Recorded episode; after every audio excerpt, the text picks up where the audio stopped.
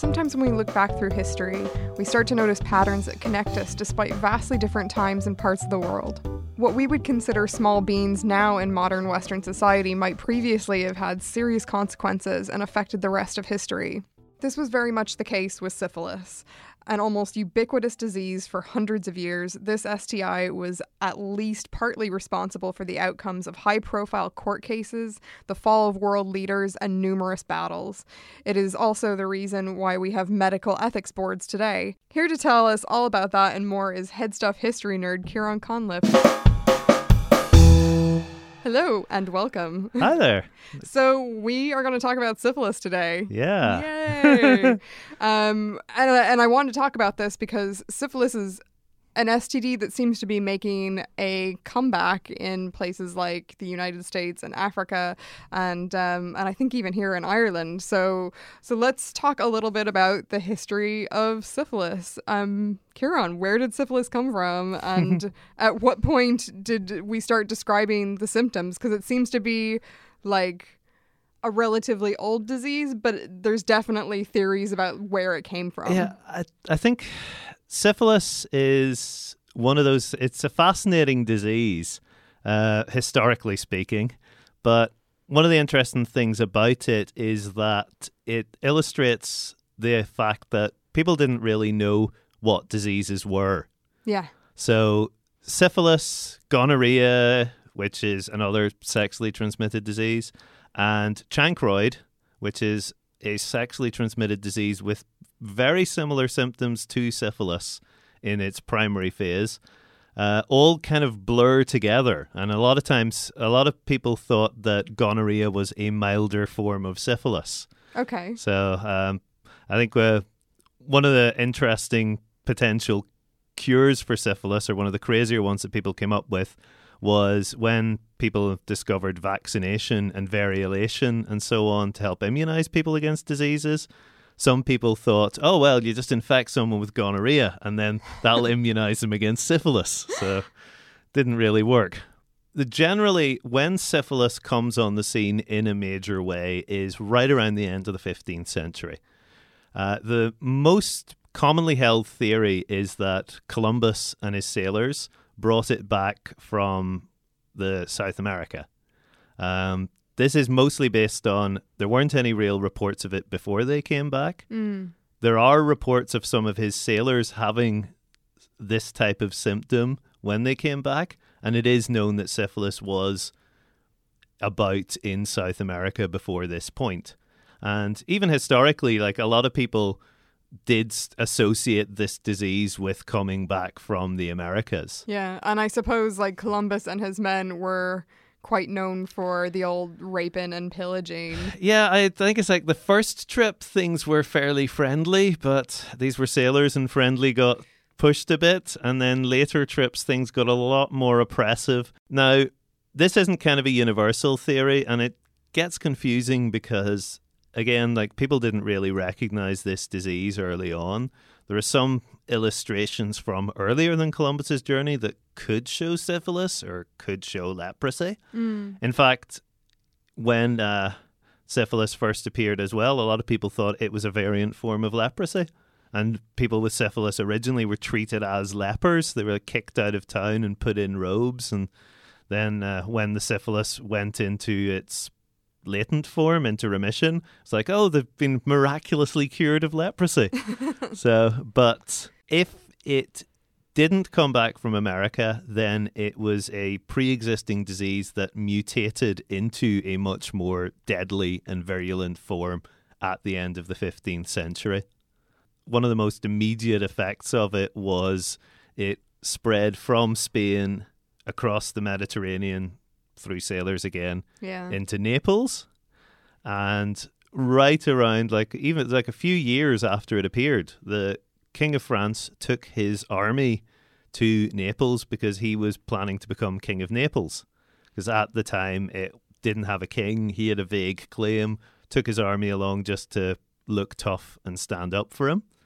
And the soldiers did what soldiers did and then he noticed sort of like oh wait half my soldiers are really sick and Yeah. in no condition to fight. They've got sores all over their bodies, they're sweating.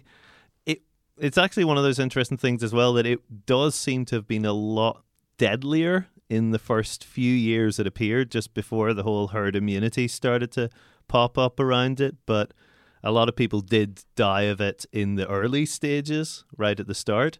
So King of France winds up retreating back to France with his army and never becomes King of Naples Because of syphilis. because of syphilis. That's very interesting. Yes. And of course, his soldiers bring the disease back with them, and uh, within a few years, it's all over uh, Europe. You're seeing reports in England, in Scandinavia. Yeah, it seemed to be um, quite ubiquitous and almost yeah, it just seemed to be very very common. Just like looking at the the research that I was doing, um, that there was like Renaissance painters, like Rembrandt. There's like a famous portrait that Rembrandt did of um, some French nobleman who who had syphilis, and his face was fairly deformed from it. Yes, that's uh, so that's one of the late stage symptoms of syphilis.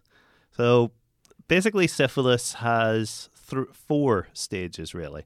There's the initial stage just after you get infected, when you have sores on your genitals. And that's or when you're the most anus or contagious. mouth. Yes, that's when you're most contagious. Not part of the reason you're the most contagious at that point is because those sores often don't hurt, and you might not realize that you have syphilis even. So Okay. it's a I th- would you not notice the sores, like even if you, Uh, they didn't hurt? well, this is where the gonorrhea and the chancroid comes in because uh, there's a lot of other common STIs that might cause that type of sore that wouldn't be syphilis. Yeah. That's the first phase, and then it sort of goes dormant. And a few weeks later, you get your first attack of the secondary phase, which is usually sort of rashes and sores all over your body. And those sores are also fairly contagious for syphilis. And then it goes into remission again. So it's it's really. I mean, you can tell why people would think that you might have leprosy Yes, because it, it's not it's not contained to the genital area. No. It's literally all over your body. But I think like people did realize fairly quickly that it started with this. Like people did draw up the dots, but it took a while. Mm. So, but yeah, it's uh, that's all over, and that is you will get like sores on your face and so on, and that sort of thing, uh, and that's kind of hard to disguise. So that was one of the big social impacts of it was it became very scandalous when say kings had syphilis because they're supposed to be the moral guardian of the kingdom and here And they are with this obvious A very mark visual representation of the fact that, like, nope, you're sleeping around, exactly or your missus is sleeping around. Yes. But the other interesting thing about this phase is it does just go into remission Mm. and it'll come back. And usually you don't these outbreaks would only last about a month or so. But uh it'll it could just it'll go into remission for an uncertain amount of time and it might never come but like you might never get the secondary stage you've still got syphilis though but because it just disappears like that that's why an awful lot of cures that didn't actually work got a lot of currency because it seemed like oh well i mean i started injecting mercury into my eyeballs and all of a sudden it was gone so Oh, Mercury, that cure all. Yes. um, yeah, so I think like speaking of like Mercury and stuff, um, good old Mercury. Um, when people think of syphilis, I think they typically think of like the Victorian prostitute or like the mm. Victorian era and people just like dropping like flies from syphilis. So let's let's talk about syphilis in the Victorian era. So 1874, right in the Victorian era. So I have some statistics from then that are based on medical surveys that were done. Mm. And this would have been right around the time when they actually began to be able to test for syphilis because they identified the bacteria and they're able to see it under a microscope and tell it apart from gonorrhea and so on. They still couldn't cure it, but they could actually tell if people had syphilis at that point. And so you have, was it uh, 5% of the population of New York had syphilis, 17% of the population of France had syphilis, about a fifth of the British Army had syphilis, and about half of the British Army in India had syphilis because more lax discipline. Uh, now, the main thing, though, with the Victorian era and with syphilis is that you did have better medicine then. You did have better palliative care. And syphilis puts a lot of strain on your system. Most of the people who die of syphilis actually die of a stroke or a heart attack or something related to the amount of strain that it puts on them. Yeah. Now, so in the Victorian era, you've got people are lasting a bit longer with syphilis, and that means you're getting more people who are going into the tertiary phase of syphilis, which is where it starts to get out of your blood and into your other body tissues. Fun. yes. Now, it can get into your soft tissues, which means you get boils, lesions, big inflamed tumors, and sores. Or it can get into your nervous system, in which case you start getting tremors and most commonly mental degeneration and insanity. So there's an awful lot of the Victorian lunatic asylum is kind of a cliche, Yeah. but an awful lot of the people who were in Victorian lunatic asylums were actually suffering from neurosyphilis. It became fairly obvious once they were dead and they were able to autopsy them because it was literally eating away their skulls from the yes. inside. Oh my gosh, you sent me a link to. No, I don't know what time period those skulls were from, um, and I'll I'll put a link at the bottom of this podcast. But these skulls that just seemed to be like riddled with syphilis, they were so brittle that there was like holes in them. Yep. It was just like eating away at the at the bone material. And s- sometimes that was the due to the gummas on the skin Mm. eating into the skull, but an awful lot of time that was a case where someone would have had the syphilis in their brain tissues and Working it's its just way eating its way out. Yeah. Like alien. Ugh, yeah. uh, so I think that is that's part of what makes syphilis fascinating from a historical point of view, though, is that you have this period, sort of the 17th, eight, well, more the 18th and 19th century, when people have figured out what syphilis is, and they know it's that, like they've understand its epidemiology, and they also understand that once you catch this, you can't cure it, and you're probably going to go mad from it. Yeah. So you get this sort of weird, especially like 18th century Parisian bohemian society. There's this weird fatalistic approach to syphilis.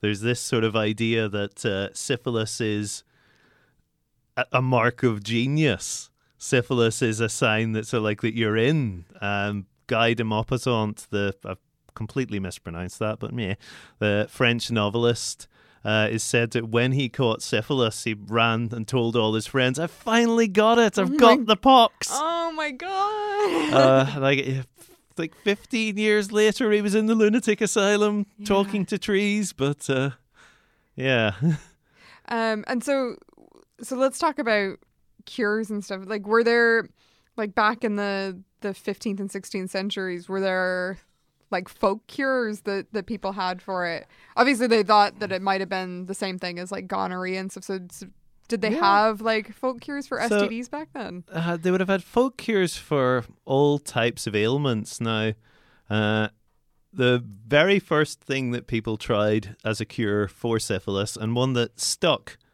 because it seemed to work because it went into remission, was mercury. Mm. And at the time, mercury was relatively popular.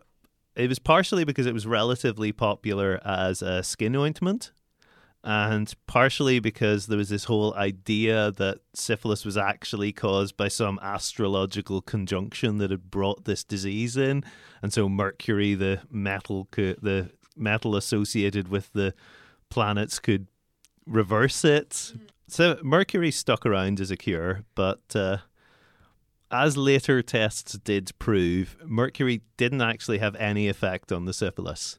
It had plenty of effect on the people taking the mercury, just not on the syphilis. So, what like what would kill you first, the mercury poisoning or the syphilis? As well, probably the syphilis, but it again, it's just like the strain it puts on your system is often what pushes you over the edge. Mm. So mercury would usually you'd lose your teeth. You might start to, and a lot of the symptoms of mercury poisoning are similar to the symptoms of neurosyphilis. You get, Really? yeah, you get well nerve damage. So Yeah. you'd start getting tremors. You'd start getting, you might go mad. It's, I mean, the whole as mad as a hatter becomes from the fact that hatters used to have to work around boiling mercury, and mercury. Yeah, uh, it, they used it to treat the felt to make the hats. Oh. And mercury vapor is the quickest way to get mercury poisoning, which is also bad news when the treatment for your syphilis involves cover yourself in mercury ointment and then have a really hot bath. other uh, other mercury treatments, like in swallowing mercury, you wouldn't have metabolized that much of it. It just wouldn't do much for you. Mercury enemas is the worst one that I saw. The again wouldn't have a huge amount of effect on you in terms of mercury poisoning. Imagine it'd perk your day up a bit, but uh, But I would have thought, like, because it's like your anus is a mucous membrane that like Mm. goes straight into your blood, that it would probably be um, a bit more like a, um. I, I want to say effective, but that's not the word. yeah, you would that's, you would absorb more. But, Yeah, uh, than it- swallowing. but like it is it is tablet. breathing mercury is the one that gets you the most, just because it's straight in and into the blood. Yeah. No, my favorite Mercury one as well, though, it relates back to the whole social thing and people having syphilis and not wanting to pretend they have syphilis. So, favorite's a relative word, but in Victorian times, you could buy mercury laced hot chocolate What? for surreptitiously treating your spouse because you didn't want to tell them you'd given them syphilis. Oh, Yeah. dodgy. Very dodgy. Uh, so that's mercury's the most common cure. It's not really the only one that was out there. The other really popular cure that also didn't work was guaiac.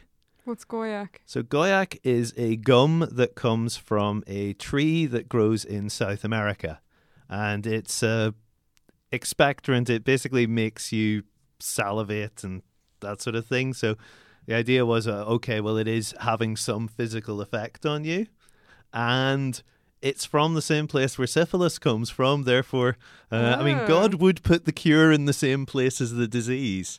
so you have this effectively worthless tree gum becomes a huge import item for a lot of countries. And was it widely available in Europe, or was it just something that the upper classes could afford to get? It, it was something that it, it uh, very upper classes. So there were several royals that used to have the their little private supplies of guaiac coming in and so on. And uh, yeah, there's stories of a lot of the maneuverings about trade routes across the Atlantic being secretly motivated by someone wanting to make sure their supply of cure all came in. So yeah. Uh, it did also have an anesthetic effect, so it did help to numb the pain from the sores because they could be quite painful. So again, that like- helped people to think it was doing something. kind of like cocaine. Yes. Uh, How people like chew on the, yeah, the coca leaves. cocaine and oh, because it's another thing that people don't realize that we didn't really have non-addictive painkillers until relatively recently. Hmm. So, a lot of cases, people who had syphilis would wind up addicted to opium just because they were in pain from the sores and they had to take laudanum or opium or uh, something that would dull the pain. And so you wind up with that on top of everything else. So, yeah, good times. Good times. Other cures for it, uh, well, condoms were invented to try and prevent people getting STIs. And there was definitely some really interesting like condom prototypes, I should say. Yeah. Uh, um. Well, actually, you can tell me about them because you probably know more. um, like goat intestines or sheep Mhm. intestines. Yeah. Um, I, I think I've seen a wooden condom somewhere. was there a wooden condom? yeah, just sort of like uh, not solid wood, but sort of like supple wood. I've So like bark, thin wood. I've definitely heard of women using like scooping out like half of a lemon hmm because the citric acid they believed was like a spermicide and Mhm. using that as like a diaphragm. Hmm. That wouldn't have helped you against syphilis, though. No. the thing with syphilis and the thing with condoms is even modern condoms wouldn't be 100% uh, effective at stopping you getting syphilis because the way you catch syphilis is from a syphilis sore. So if So it's it- anywhere other than on the penis, Yes. yeah, Or, it's the same with HPV. Like you can get Yeah. HPV from just being like Hmm. naked, rubbing up against someone. Um, I know like HPV is often like spread quite a lot through people who um, are on like wrestling teams. Mm-hmm. Because if you have HPV or the person you're wrestling has HPV and you're in that close contact, Hmm. like skin on skin, Yeah.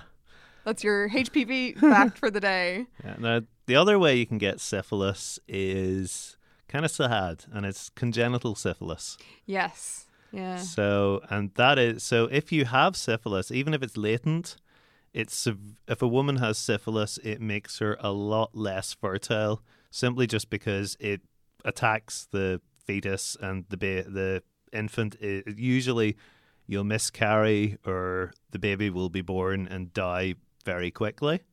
Um, descriptions of babies with congenital syphilis describe them as having very wrinkled skin just from the effects of the bacteria on them.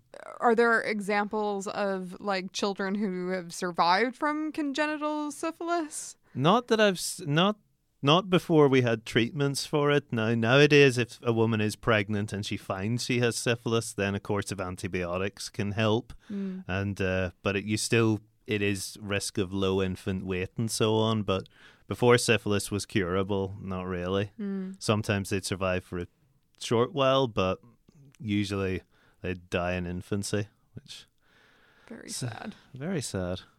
But very common for an awful lot of reasons back in the day as well. So So one weird cure that uh, came from just general stories of it working and a doctor trying it out and finding it actually worked was infecting people with malaria to stop them from or to cure them from having syphilis. And how exactly did that work?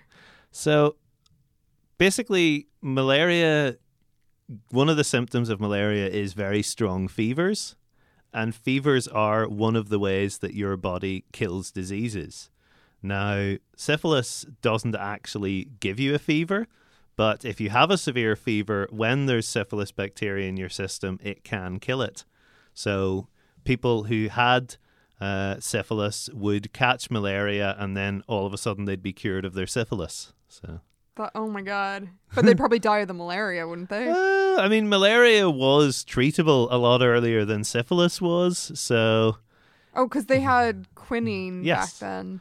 Yes, quinine was actually also a cure for syphilis that people threw around, but that was because that was actually from the homeopathy side of things with the whole like treats like. So people went, well, quinine overdose makes is a little bit like the symptoms of syphilis, so let's treat it with quinine.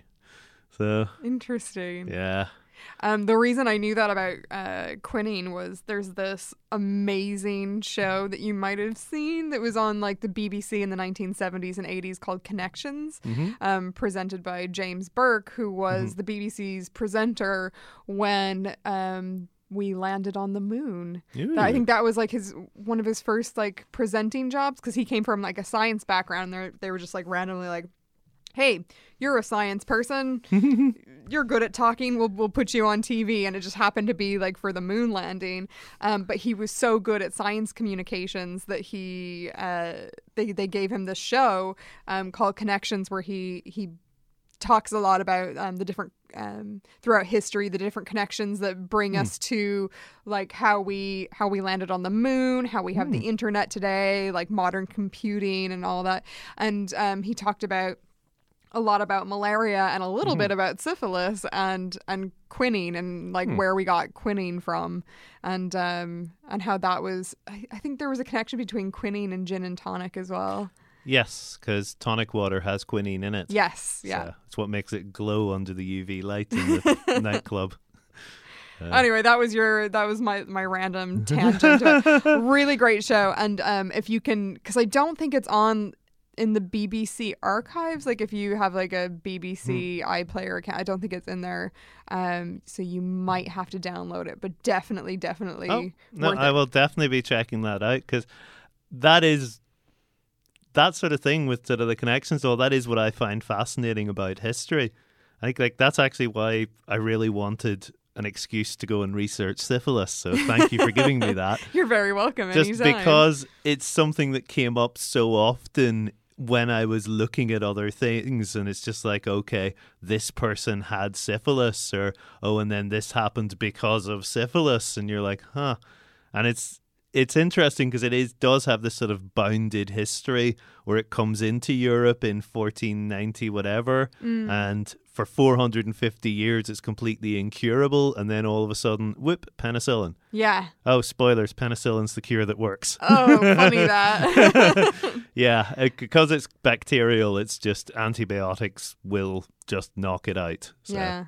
Um, and I, I, I found it like really interesting how you were talking about um like the bohemians of the 18th century it almost became um a point of pride to get syphilis um and when we look at going into like the late 19th early 20th century there starts to become this massive panic about syphilis um, especially going into like war times with world war one world war two. You start seeing um, posters being being put up warning um, soldiers to not sleep with sex workers.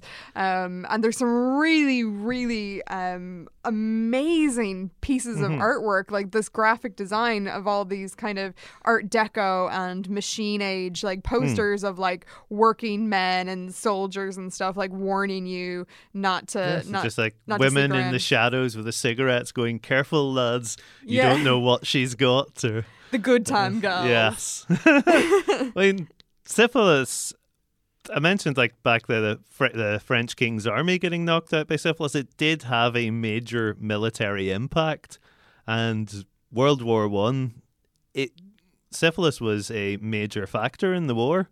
Um, you had uh, soldiers used to deliberately infect themselves with syphilis to get out of the trenches, Yeah. either by sleeping with a girl or if someone had syphilis and they were going home, they'd rub a matchstick on a sore and pass it off around the trenches, and everyone else would infect themselves with the disease off the matchstick. I think that speaks of how completely horrific trench warfare was that you would infect yourself with a disease or like Mm-hmm. Yeah. try to get shot. So, sexually transmitted disease in general was actually the second most common reason for someone to be invalided out of the war, out of World War One after actual injuries. So it was very common. Um, the French army actually had a rule as well that any soldier who was treated for an STD twice in his tour of duty had his tour of duty extended by two years. Oh wow. Yeah, because it's just like, no, you owe us more time because you've wasted our time with this. There is another. There is another metallic history slash syphilis crossover that we could get into, which Do is the. Radium Girls. Radium girls. Yes. Now this is this is uh, I read about this in a book called The Poisoner's Handbook by Deborah Blum. It's a really good book. There's a Netflix series based on it as well, and the book is about the early years of the coroner's office in New York and when it transitioned from being a political sinecure into an actual professional medical operation. Basically, when they decided the coroner had to be a doctor and not some friend of the mayor's who he wanted to be able to poke dead bodies. So, but there was uh, when radium came out. Radium was like the magic, uh, amazing. Um, glow in the dark fantastic wonder drug or wonder substance and people did dose themselves with radium because they assumed well if it's full of energy it must be good for you Did it give you a nice as nice a complexion as arsenic? uh, well so the radium girls were the girls who worked in a watch factory in new york uh, making glow in the dark watches. And they would paint the numbers onto the watches with little paintbrushes.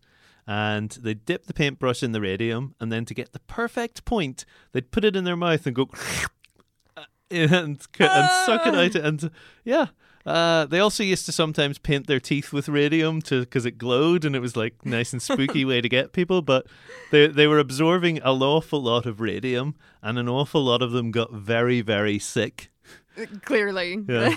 and they wound up in this long running court case that was establishing basically whether the company was liable for them being exposed to once it became clear that radium did make people sick. Yeah. Uh, basically, once all the rich people who were taking the radium cure all started getting cancer and dying, they went, "Oh wait, maybe this is bad for you." And then these poor girls got their day in court as a result of that, and they did win. But I mean, they were all very ill as a result of it. yeah. But uh, they, uh, one of the tactics that the prosecution used to try to say that because they they were suffering from tremors, sores, boat loss in boat, basically radiation poisoning. Mm. But the prosecution said no, they've got syphilis. They just they sleep around these girls. They're all sluts and they've got syphilis. Therefore, you shouldn't trust them. Treating them with like with like. yeah, well, it was that it was part of it was an attempt to explain the evidence, and part of it was just an attempt to besmirch their reputation because America was a relatively puritanical society compared to Europe and the like at the time. So just by saying these, just by being able to tar these girls with the brush of sort of like, well, they're sexually active. It's enough to be able to say, well, you shouldn't pay attention to them. yeah. So, So we've reached the point in our podcast where we're gonna play a little game. ooh, Let's play. I feel like we should have a jingle for this. Let's play Who in History Has Had Syphilis? yay! so, okay, so you you tell me a name and I will guess whether or not they have had syphilis. okay, Like- uh, Like true or false. true or false? Uh, so James Joyce. James Joyce. I'd say he was riddled with a load of stuff. I'm gonna I'm gonna I'm gonna go true. Okay, James Joyce. Probably not. Really? No, James Joyce's dad had syphilis. Okay. Uh, James Joyce died of a stomach ulcer, and a lot of people think a lot of people say so. Half the problem is like a lot of the time you don't know whether someone had syphilis, but James Joyce didn't have a lot of the symptoms. But even nowadays, you get a lot of people writing biographies who want to say, "Oh, syphilis is linked with genius." The idea still lurks, lurks around. Yeah. So you get a lot of cases of people going like, "Okay, the they must have had syphilis because they were a genius." Yeah. So you get uh, Mozart. A lot of people, even though there's no evidence, sometimes people say, "Well, he had syphilis because he." Because he was a genius, so Exactly. clearly he had it. yes. Uh, okay. Uh, Vincent Van Gogh. he was crazy. Yeah. He did he did die in an asylum, didn't he? hmm I- he killed himself actually. But he Yeah. was in an asylum for he was in an asylum Yeah. for a while. I'm gonna say yes. Uh, so Vincent Van Gogh probably did have syphilis, but he probably didn't have neurosyphilis. So his Mm. insanity, his mental illness was Based on already pre-existing Yeah, exactly. mental So he was actually he. I mean, it's this whole thing where like you try and diagnose someone based on historical things, and you might as well throw darts at the wall. So I think he probably fits mostly being manic depressive, Mm. but uh, I mean, you can't tell. So what makes people believe that he had syphilis if Uh, it weren't for the mental illness? Well, it's it, it is recorded just that he had some sort of STI, and the symptoms kind of line up with syphilis. okay. But uh, the thing is, like, an awful lot of people had syphilis. Because another thing with syphilis is, like, sometimes people get it. They have the primary attack, they have a Mm. couple of goes of the secondary symptoms, and then it just settles into their system, and they don't show any more symptoms ever again. yeah. You've got it. You've got it till you die, but they don't show any symptoms of it. So it's a. It makes it interesting. An awful lot of times, the only way we can tell whether someone from history actually had syphilis is exhume the body and check the ashes and see, or check the corpse and see if there's mercury in it. Because Oh. it's metallic, so it would stick around. yeah. Yes. So let's see. Uh, Cesare, Cesare Borgio. Hmm. Borgia. Borgio? Borgia. Cesare Borgia. Was he? He was like the Pope guy. He was the Pope's son. Pope's son. Yeah, Alexander Pope Alexander was a naughty pope. he had Okay. several children. Okay. oh, was this a case of congenital syphilis? No, Okay. no. In fact, Cesare did have syphilis. Okay. Cesare is one of the first recorded celebrity syphilites Ooh, because fancy. he, he caught it. He actually was in Naples with the French army. Oh. He had been sent by the Pope to crown the French king as part of uh, Alexander. He was very much into the pro-French camp in Europe at the time, Mm. uh, as opposed to there was pro-French, pro-Spain, pro-German camps, and he was very much a pro-French person. And he was actually he was Cesare was one of those guys like he was a very competent military leader and reportedly a very handsome and charismatic man and his fa- like he had a good power base through his father he was ruthless he's reported to have murder had his elder brother murdered so that he could get out of being a cardinal and get to be a military leader Oh, because it just take his father's heir out of the picture. He's the heir. He gets to be the military leader. Uh, but as soon as he gets syphilis, he gets it on his face. He winds up with scarring from it, and he just turns into a complete recluse. Mm. And he did. Uh, it just completely changed the course of his life, and he winds up like has no power base when his father dies, winds up working as a mercenary general in Italy and eventually dies there and does start to show signs of neurosyphilis towards the end as well. But it's it, yeah, but at least he gets to be the first celebrity syphilite. well, at least there's that. yes. Okay, Uh, who's next? Caravaggio. Ooh. He was very talented. Hmm. Um, I'm going to say no syphilis. You're probably right. Probably right. Okay. Yeah. Now, the thing with Caravaggio is we can't actually do the trick of dig him up and check his body because we don't know where his body is.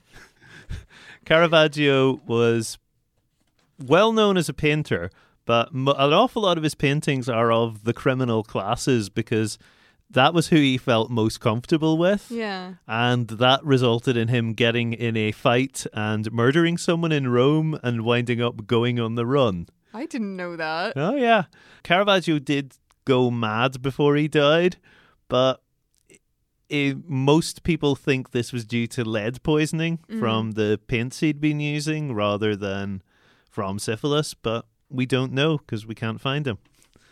Uh, Okay. Who else has syphilis? Okay. Uh, Oscar Wilde. Didn't he die relatively young? Uh, yes, Maybe. maybe, Maybe. maybe. Uh, so Oscar Wilde Can is. we not dig him up and find out? Oh, f- they won't let us. Oh. Uh, Fine. Uh, meet me around the corner with a couple of mattocks and a dark lantern, and we'll see. Actually, where is Oscar Wilde buried? Is he in Westminster Abbey? No, he wouldn't have been. Is he in Paris? Did he, he died in Paris, didn't he? He died in Paris, I Yeah. think. Yeah, so he might be in Paris. Yeah, he died in Paris. So, but but was he buried in Paris? Hmm, I'll we, tell you we, what. we should have done our research. If any if any of the listeners out there know where Oscar Wilde is buried, please contact us at sexhistory at headstuff.org and let us know where Oscar Wilde is buried so we can go dig him up and find out if he had syphilis. Yes. So the rumor that Oscar Wilde had syphilis is connected to a story about his libel trial. Basically, he was having an affair with a nobleman's son, Yes. and the nobleman accused him of being gay. And because that was a crime, Oscar was trapped into having to sue the guy for libel. And it, it the libel trial itself turned into a trial of whether or not Oscar Wilde was gay. Mm. And then he was, after he lost the trial, he wound up being imprisoned for homosexuality and then going up to live abroad in Paris afterwards, where he died. Uh, but there's a story that one of the reasons why he lost the trial was when he went to give his evidence, he was covering his hand with his mouth, and the judge told him to stop covering his hand because they couldn't hear him, and he took it away, and his teeth were all black. And people said that was because he was being treated with mercury for syphilis. Ooh, dun dun dun. Yeah, the only problem with that is mercury doesn't make your teeth turn black. what, what would make your teeth turn black? Uh, As infections, probably. Yeah.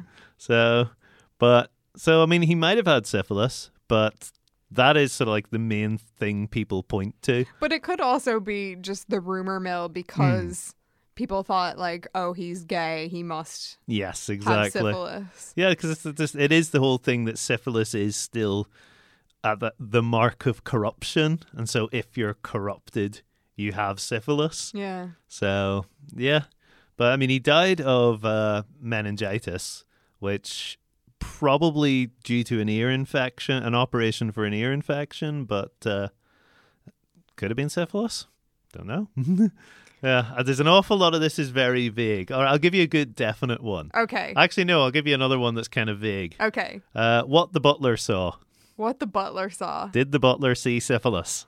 Did the butler see syphilis? Yeah. Who's butler? Ah.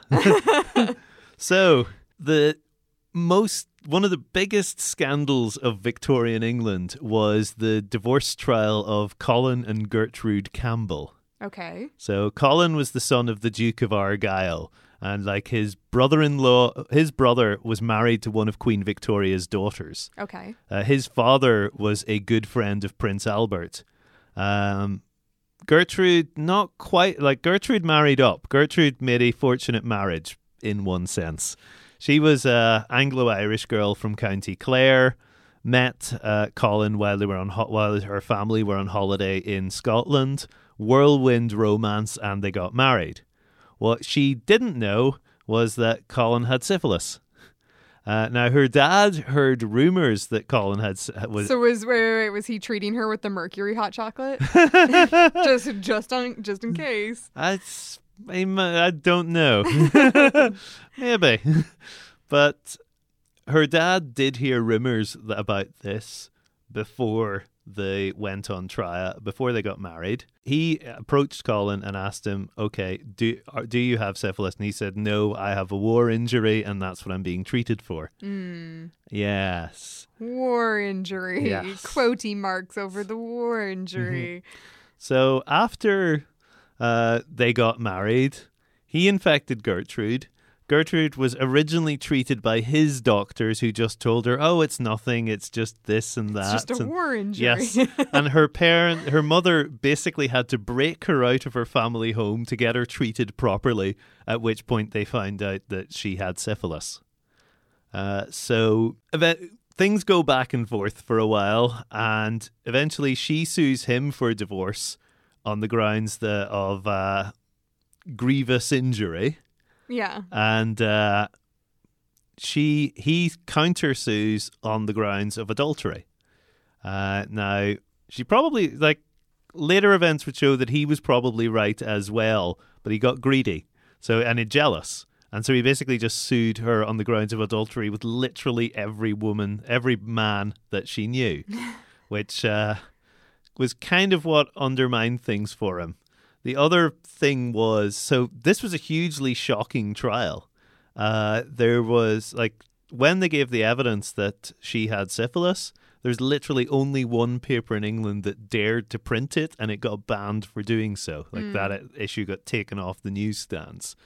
Um, where what the butler saw came in is that uh, his evidence that she had committed adultery consisted of two of the family butlers who had apparently peered through a keyhole or walked into a room and caught her with one of her gentlemen friends on the floor or with her arm round her and Is this where we get the, the yes, phrase "what the butler this is saw"? literally where what the butler because that oh was my the headline was what the butler saw, and at the time was when uh, moving pictures were starting to be invented, Yeah. and you had the little machines with the flick books, Yeah. and so a popular version of them that then got installed at all the boardwalks was what the butler saw. Ooh, Yeah. that's so interesting. I did not know that. So she did win the divorce trial. Uh, and then wound up moving in with one of the guys he'd said that she'd been committing adultery with. So, and uh, because he was the high society one, he basically got to stay in high society. She did get ostracized from high society, basically for having not being part of the set and having shown him up in the divorce and so on. Mm. But she then wound up basic getting adopted by Bo- British Bohemian Society and becoming this sort of artistic darling, and uh, became a very good writer and so like very well known. Died fairly young because of the syphilis, but did uh, go on to have a fairly full life before that. So, yeah. Great. I like Gertrude. I, I, think we have time for one more. So, what have you got? One more. Uh, Al Capone. He definitely had syphilis. He definitely did yeah. have syphilis. Yeah, Al was.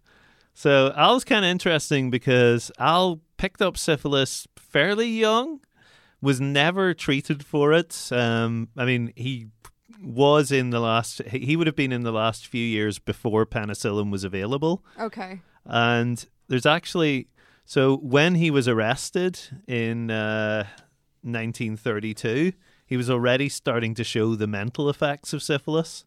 And there's a big speculation that he had actually completely lost his grip on the Chicago underworld at that point. Yeah. But his lieutenants kept him propped up as a figurehead. Yeah. And his degeneration continued when he was in prison. There's other prisoners saying that he had, like, he would talk to himself and he was a very weak character. And some of the other prisoners had to take him under their wing because they felt sorry for him. Aww. And there were people trying to victimize him. So he was let out in 1940, and a psychiatrist who examined him said he had the mentality of a 12 year old. And he just basically wound up living in seclusion, being cared for. So, yeah. And what did he eventually die of? Like complications from the syphilis? Yeah, basically just the fact that because this is the thing like an awful lot of people who do it's not the syphilis that kills you it's all the damage the syphilis does to you and your organs mm-hmm. failing. Mm. So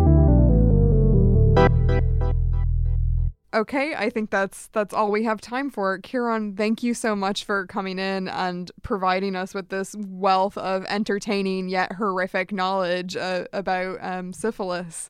Um, where can people find more of your your historically historical stuff? I do words good. uh, so I do a weekly column for HeadStuff called every Monday around lunchtime called Terrible People from History. It's very good, yes. in fairness. and that is part of what led me to the syphilis because it's just like, hmm, this person had syphilis. Oh, this person had syphilis. All these Everyone ter- had syphilis. All these terrible people had syphilis. uh, but uh, yeah, and uh, that's the main place where you can find my stuff. And I, your your Twitter? Yes, I'm on Twitter as Shiny Empty Head. Shiny Empty Head.